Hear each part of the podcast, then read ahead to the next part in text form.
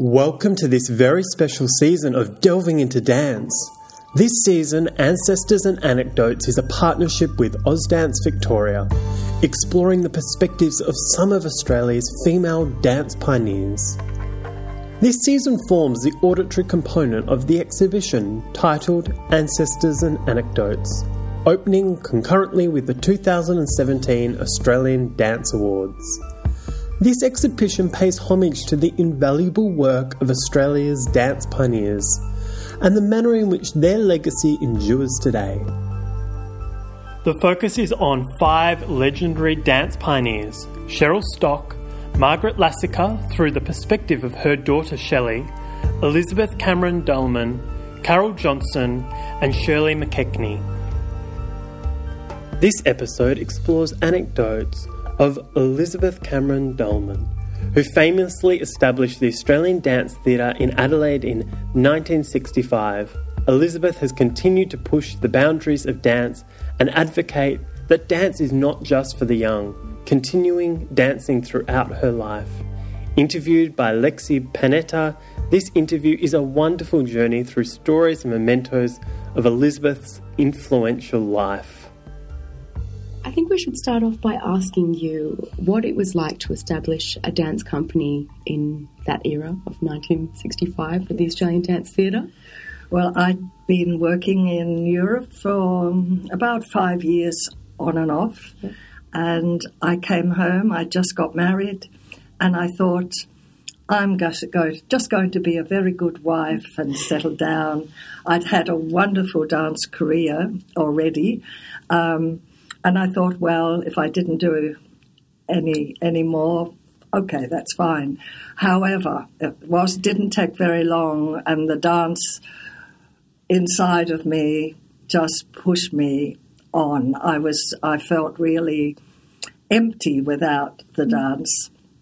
So I started a school. This is 19 end of 1963. The school ran for the next year, and during that time, I'd met Leslie White, and we did a tour in early 1965 together. Uh, and then we sat down round the fire one one evening at my place in North Adelaide, and we decided to make a company. And we decided, with the help of my husband, Jon Dalman, and we also had Kevin Roberts, who was our technical director, and um, Leslie's uh, wife, Beverly, we decided on the name Australian Dance Theatre. And it's amazing that it's still running more Absolutely. than 50 years later. Um, we'd never have dreamt that. But yes, how did I fire? Uh, I, I, yes, I just couldn't live without the dance and the demand from the young dancers, how much they loved the modern dance, we called it then. Uh, they were hungry for a new dance form. And so, with their energy and my own energy, um, that's how the company really started. Wow. Eleo is someone who I can see from my research who has shaped your artistic practice. Mm. Can you tell our listeners more about your artistic relationship with Eleo? Hmm. I had, um, I always knew I was a dancer. I think I was a dancer even before I was born. And when I was about four years old, someone said to me, And what are you going to be, dear, when you grow up? and I said, I am a dancer. so I always knew, and I feel very grateful that I always um, knew that and have followed that. Um, I was first, of course, a classical aficionado, and I studied with a wonderful teacher in Adelaide, Nora Stewart. Yeah. Um, and then I went to London in my late teens, early 20s, and studied in all the very important classical ballet schools. I was going to be a classical ballet dancer. But then one night in London, as a dance student, I went to the Sadler's Wells Theatre. Um, Jose Limon and his company were performing. There were only 14 people in the audience because modern dance in those days was totally unknown and totally rejected. But that night in the theatre changed my life. Wow. I no longer wanted to be a classical ballerina and dance, although I would have liked to have danced Giselle. um, I went searching then for modern dance. And of course, it was really difficult in those days because no one was teaching that form in England. Of course.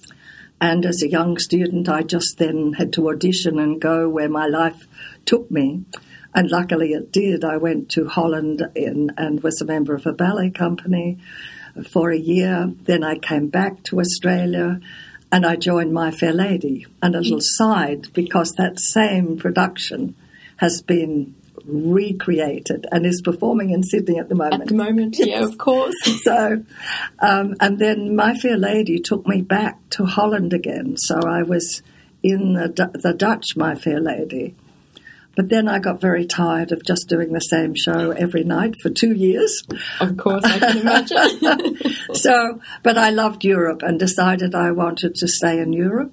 But I knew I needed some kind of qualification, something to keep me there. So I enrolled at the Folkwang in Germany, which was then headed by Kurt Jooss. And I decided I would take the teacher training course because if I had a teacher's degree, then I could stay and work in Europe um, when I was not performing. in the performing. Yeah. And so I headed off to the Folkwang in Essen-Werden in a beautiful old building, which was once, I think, um, probably a castle and then a um, hospital and, and then um, something else, a huge, beautiful um, place, um, which by then had been turned into a performing arts academy. So we had dance and music and visual arts and um, dramatic arts as well. One day I was in the refectory talking to a lot of students, and one of them was Eleo Pomare. He had a, a scholarship from America to go to Germany, and he was accepted as a guest artist at that school. And I was just fascinated because during the conversation he said, Jose Limon was my teacher. And I went, How lucky am I? This is now my teacher. Um, and then I saw Eleo dance after school one day in the studio upstairs. He made me cry. So again, I had a similar experience from watching Jose Limon and then watching Eleo. There were just the two of us. He was rehearsing, I was watching. I went, here's my teacher. This is the person I want to work with. And so he also he gathered some students around to teach some of his choreography because he'd already had a small company in New York. Mm. And uh, we decided to um, learn some of his work after the school hours. Wow. Um, anyway, that's a long story. We finally left the Folkwang and went to Holland, mainly because I could speak Dutch and we decided to form the Eleo Pomare Modern Dance, European Modern Dance Company. And we happened to be the Modern Dance Company in Holland at the time. There was another very famous um, Dutch modern dancer, Lucas Hoving, but he was performing already in America with Jose Limon. And all the other um, dances and the whole dance landscape in uh, Holland at that time was very classical. Uh, we had the um, National Ballet, but we also had Ned- Netherlands Dance Theatre, which had just um, been formed not so long ago. Mm. But this little struggling group of international artists with Eleo um, we performed wherever we could in art galleries, in factories, in small theatres. We gave lecture demonstrations. Mm. So, and, and we did performances in what was called the Tropenmuseum, which was a museum about Africa. And so we did a whole program how the African dance had and music had influenced art in America. And of course, Eleo could do that very well, being an African American himself.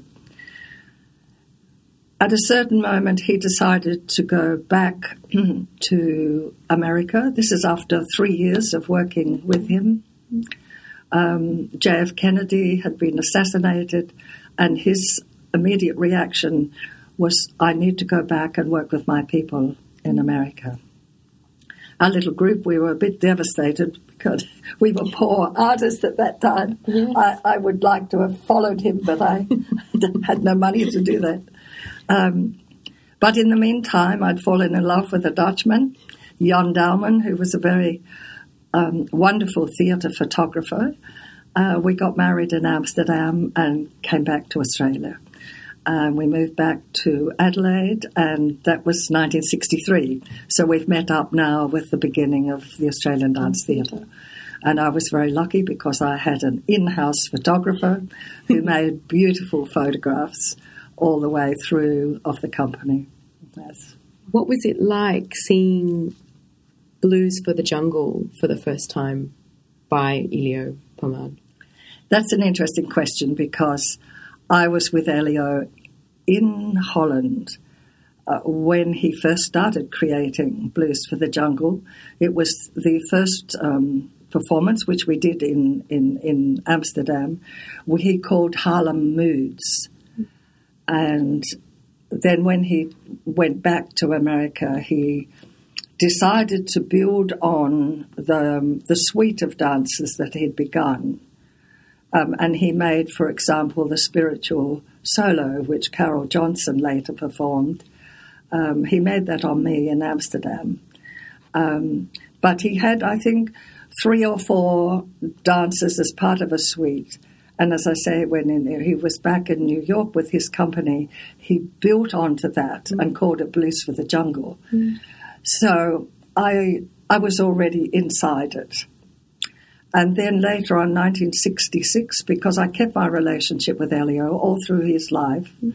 Um, in 1966, I, I left my company at home looking after themselves, and I had a three month intensive study period in America, in New York. And during that time, I met um, Harold Mertz, a very important art collector, and he put up the money for a film to be made of Blues for the Jungle. Um, and that was made by an Australian filmmaker as well. So, yes, I'm inside Blues for the Jungle rather than outside looking in. Yes. when Carole Johnson came over with Eleo in 1970s, mm. did you two get to personally interact and collaborate? Yes. Um, that's another long story. I, I love the questions, and yes, we have to kind of go back in history and get all the foundation.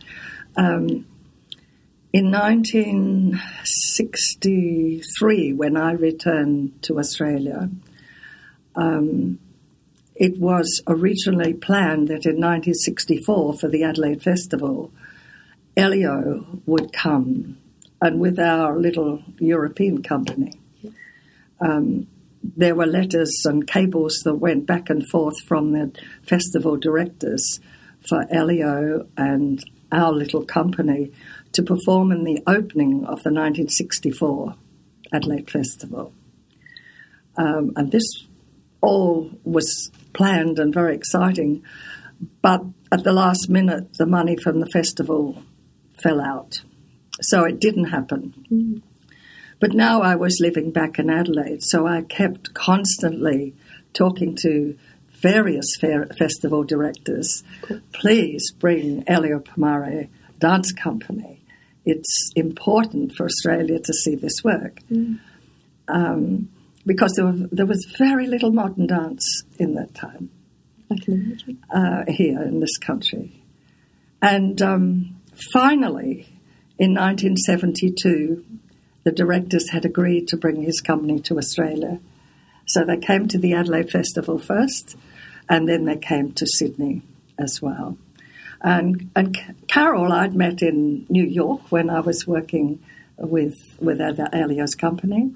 And um, of course, when she came here, um, she performed with Eleo's company. And when, once she decided to stay here, I invited her to come and teach. And she performed once with Australian Dance Theatre as well. Could you please tell us about your first dance work that inspired you to perform? I've always been inspired to perform. so I, I didn't need a work to inspire me. Although I was a very shy little girl, but I think through the dance, I didn't have to be shy. And I just knew, you know, my first performance was, I was three and a half years old. in my in my first, you know, end of year concert.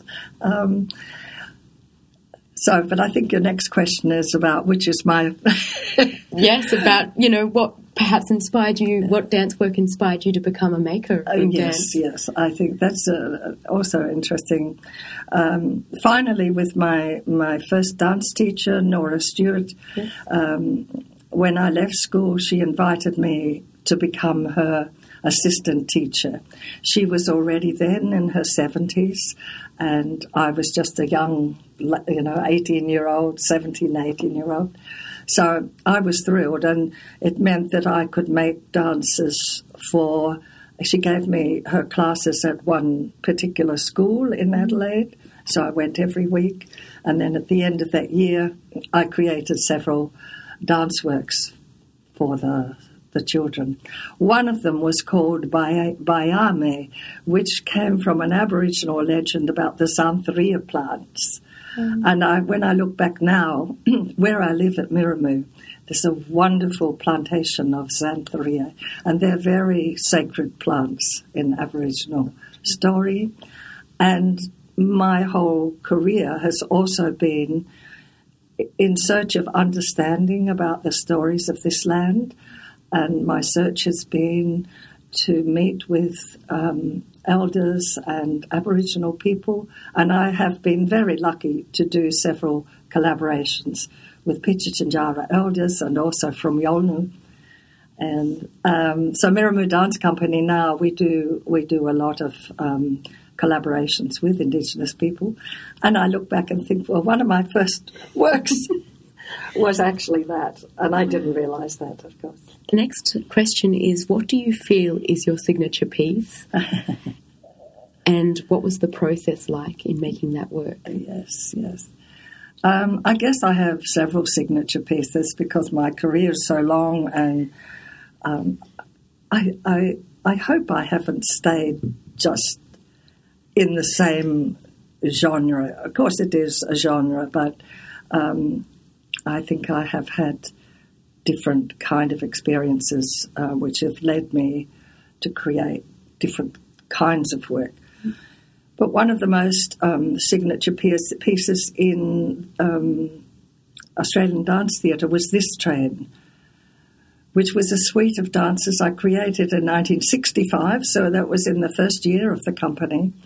And it was set to seven songs of Peter, Paul, and Mary, who at that time were, you know, on top of the the folk dance, of the folk song charts, mm-hmm. and um, almost like the Beatles, they had huge following of people, yeah. as well as being folk singers. They were also very strong political activists, and they mm. felt through their songs they could reach a lot of particularly young people. Mm. And they did, and they inspired us, of course. So this train was really a cry for peace around the world, mm. and it's a little bit like now we need a similar kind of thing happening. At that time, of course, it was around the time of the Vietnam War, and so many of the young people we were all against um, the war in Vietnam. Um, huge uh, protests on the streets not over over years. Mm. Um, and the the singers and the actors and the writers and the uh, performers were, and so that was my contribution. One of my contributions, it was um, using the songs to dance about peace. And I guess yes, some of the other um, signature works. It's like being with Mirramu Dance Company in the last uh, nearly twenty years. Um, a couple of them have been uh, what I call tango lament, which was um, using the dance of the tango um, in a contemporary way, but also to say uh, the, the, the, the, actual synopsis of that uh, work is whatever happens, it's like you can never kill the dance. Even if you take it out of a university situation, you close a dance course, or you forbid it, you can never take it away. Um, and that was um, an important work when I was at the University of Western Sydney. And then I recreated it for Mirramu Dance Company in 2008. And then more recently, um, the, the main sections of that work was performed in Taiwan in a, at the Tairyu Festival. So, and I feel deeply about that particular work. Um, and another one, of course, was Bride in the Desert, which grew out of our collaboration with Pitjantjatjara leaders in um, at Frigon in the Central Desert. So that's been an important work for Mirramu Dance Company. In those early years of the Australian Dance Theatre, you travelled around the world with your work. How do you feel the world perceived the Australian look of dance? Actually, um, they perceived it better than we were perceived in Australia at that time. Wow we we were given a lot of criticism all the time in Australia. Mm. Um, I mean, the audiences loved our work, and the young people loved our work, but a lot of the critics critics condemned us. A lot of um, the traditional theatre goers.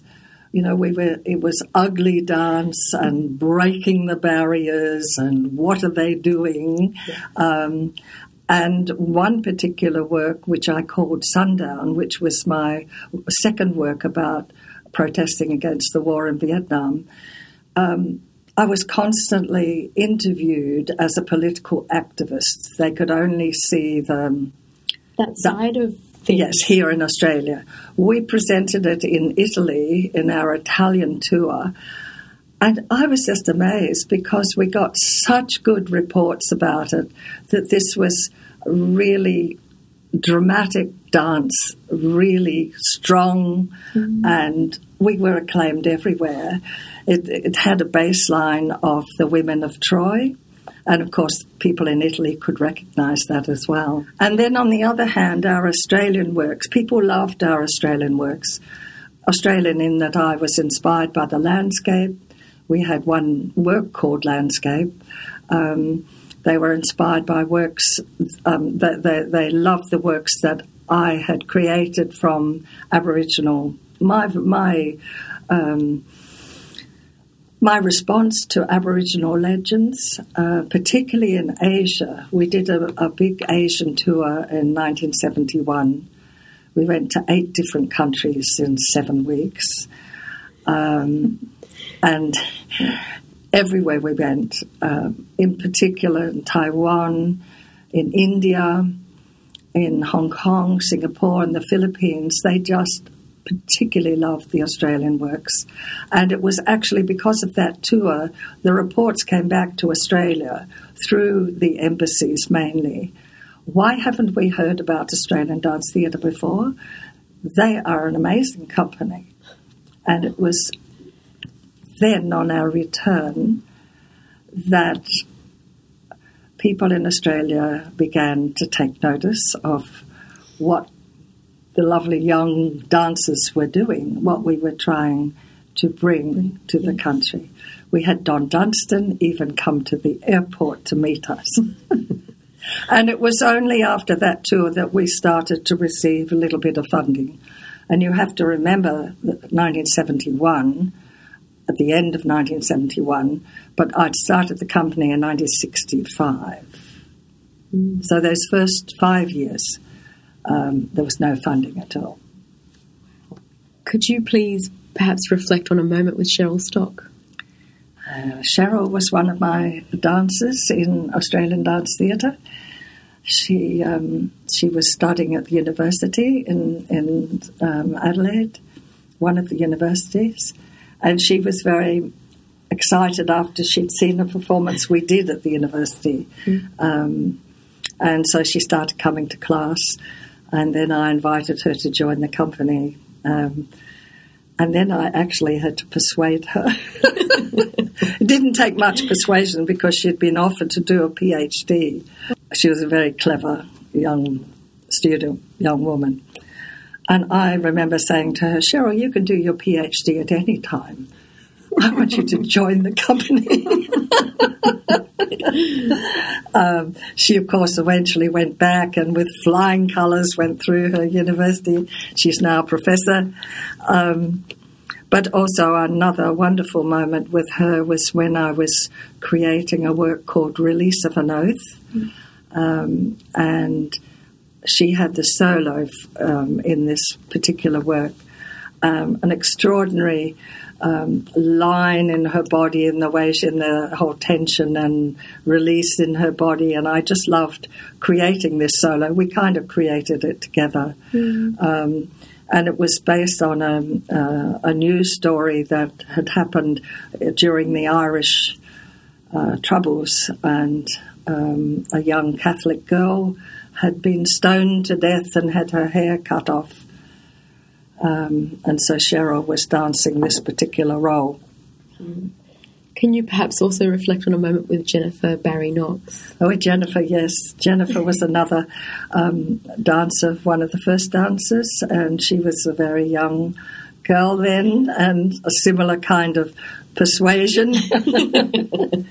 um, and and I dared to say to to her and several of the other um, dancers, look, I'm sure one day you'll earn um, some money from the dance. I said, I can't pay you at the moment, but I can give you everything that I know, and we can create together um, the the company. Um, and so she dared to do that and become full time member as well. Um, and she she's beautiful, really beautiful dancer, and kind of another muse for me, creating works on special people, and particularly with another dancer, Bert Terborg, um, a Dutch, beautiful Dutch dancer, who joined us after the Italian tour uh, because he'd been part of that tour. Uh, he came to Australia for two years, and together Bert and Jenny were a beautiful duo. Um, so there was my uh, not material, but there they were, these beautiful two dancers to create um, works on. Yes. Who are some of the students or young dancers you have mentored over the years that have inspired you to continue being a leader and an educator? Uh, I guess it's um, I created a Mirramu Dance Company around about 2000. I'd started working with Vivienne Rogis in 2000. We did um, a, a duet program together. It was dance theatre. Um, and then continually working with her, and she's 30 years my junior, um, we decided to form a company. And the dancers who've come to that, um, Miranda Wheen, Amanda Tutelo, um, Jade, Devi Tyus Dungul, um, Albert David, and recently Hans Awong. Um, and they they have kept me going too because they just oh and Mark um, Avery Lavery they they really were thirsty also for the work that I still had for the ideas I still had.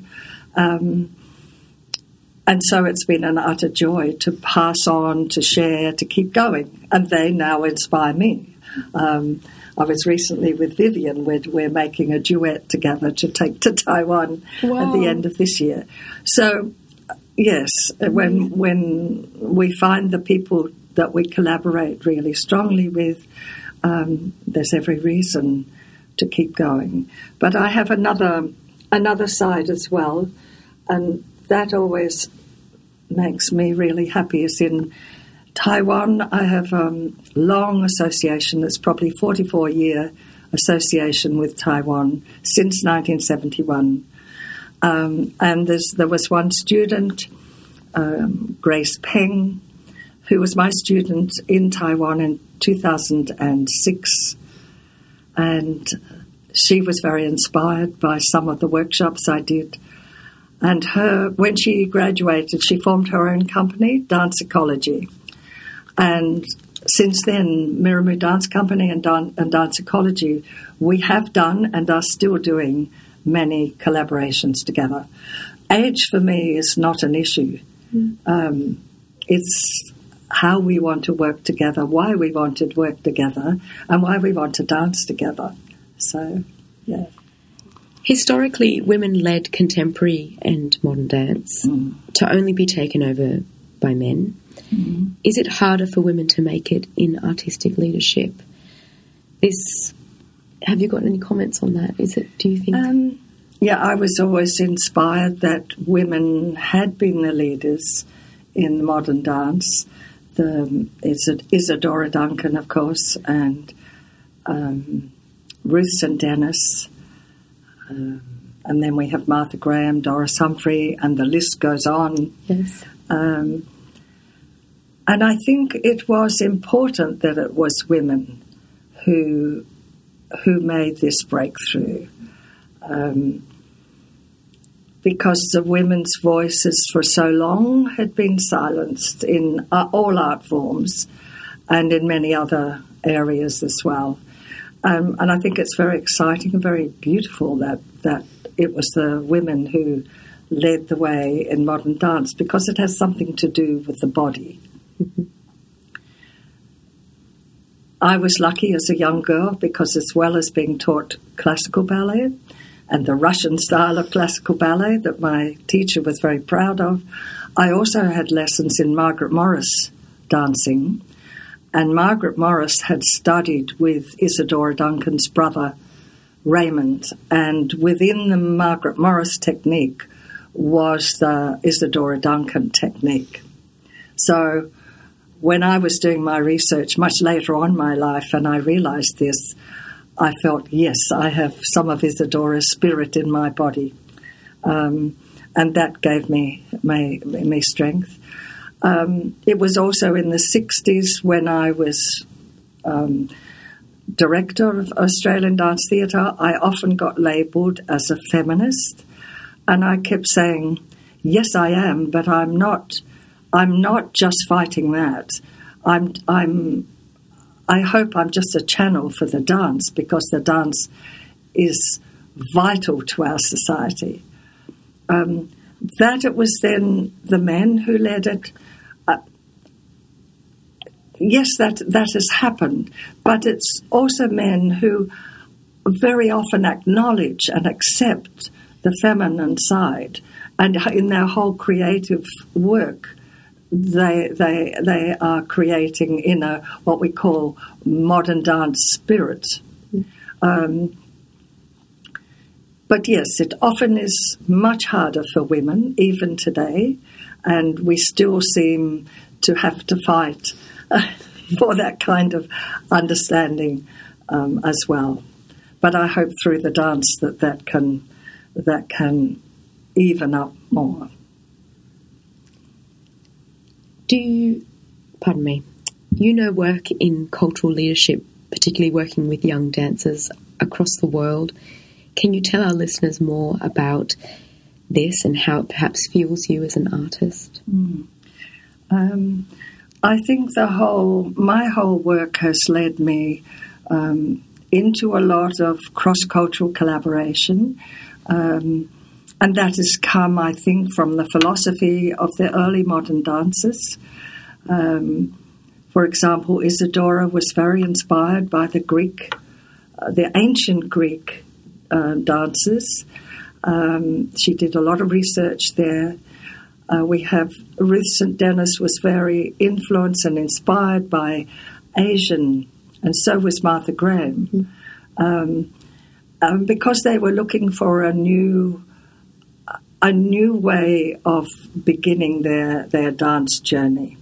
Um, and so we, we look back to our indigenous, you might say, um, to our his- history, to our ancestors. Where have we come from? Why do we dance? Um, and we need to re- keep reminding ourselves of that. Um, and so I think I learned that very early on about um, opening up to lots of sources of dance, and particularly to the history and ancestral journey.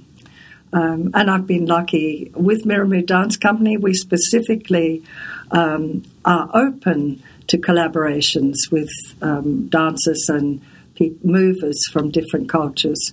We've had associations and collaborations with people from Japan, people from Taiwan, um, and many collaborations with Indigenous Australians, which has been really, really wonderful.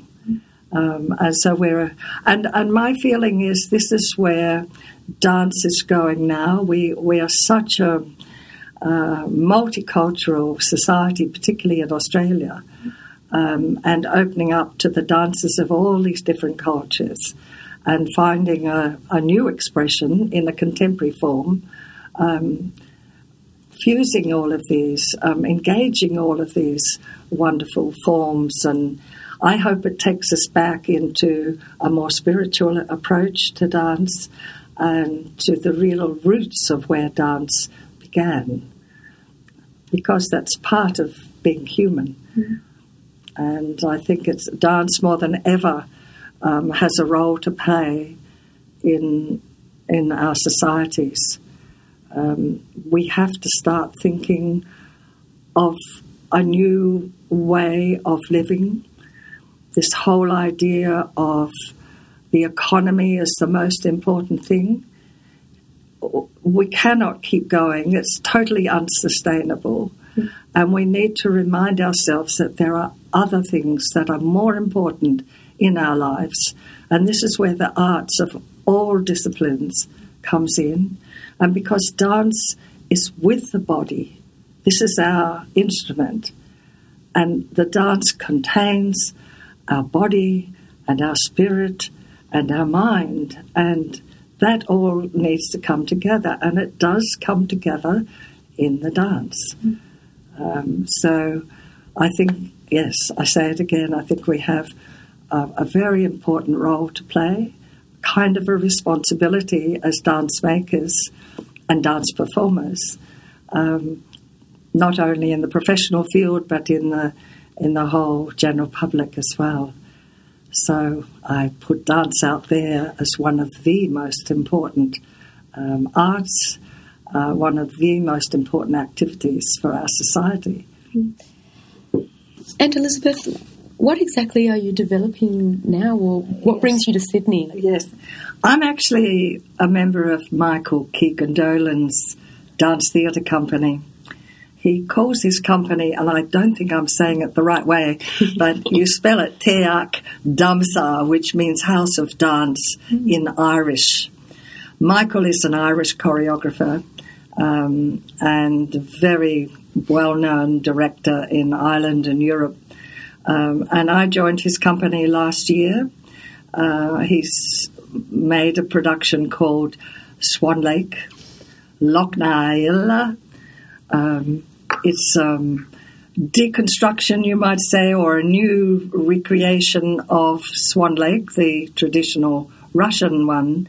But he's also integrated a lot of Irish um, mythology because in a lot of the Irish stories, folk stories, the swan is the creature of transformation. And there is actually a lake called Swan Lake, Loch Na um, and yes, I joined the company in Ireland. We had about eight weeks of creating the work and then performed in the Dublin Festival last year. Had a season in Denmark and then in the Sadler's Wells Theatre now we're in the uh, Sydney Opera House. We opened last night, um, and it's it's very exciting to to be in a company with these beautiful young dancers. I'm actually acting rather than dancing, although I dance at the very end. Um, So it's about extending the life of a dancer, and that's always been interesting for me. Um, is that we need to keep pushing the boundaries so that we can lie, we can dance our whole lives, um, and this was a wonderful opportunity to do that. And the audiences love the show, so we're very lucky. Yes, very lucky.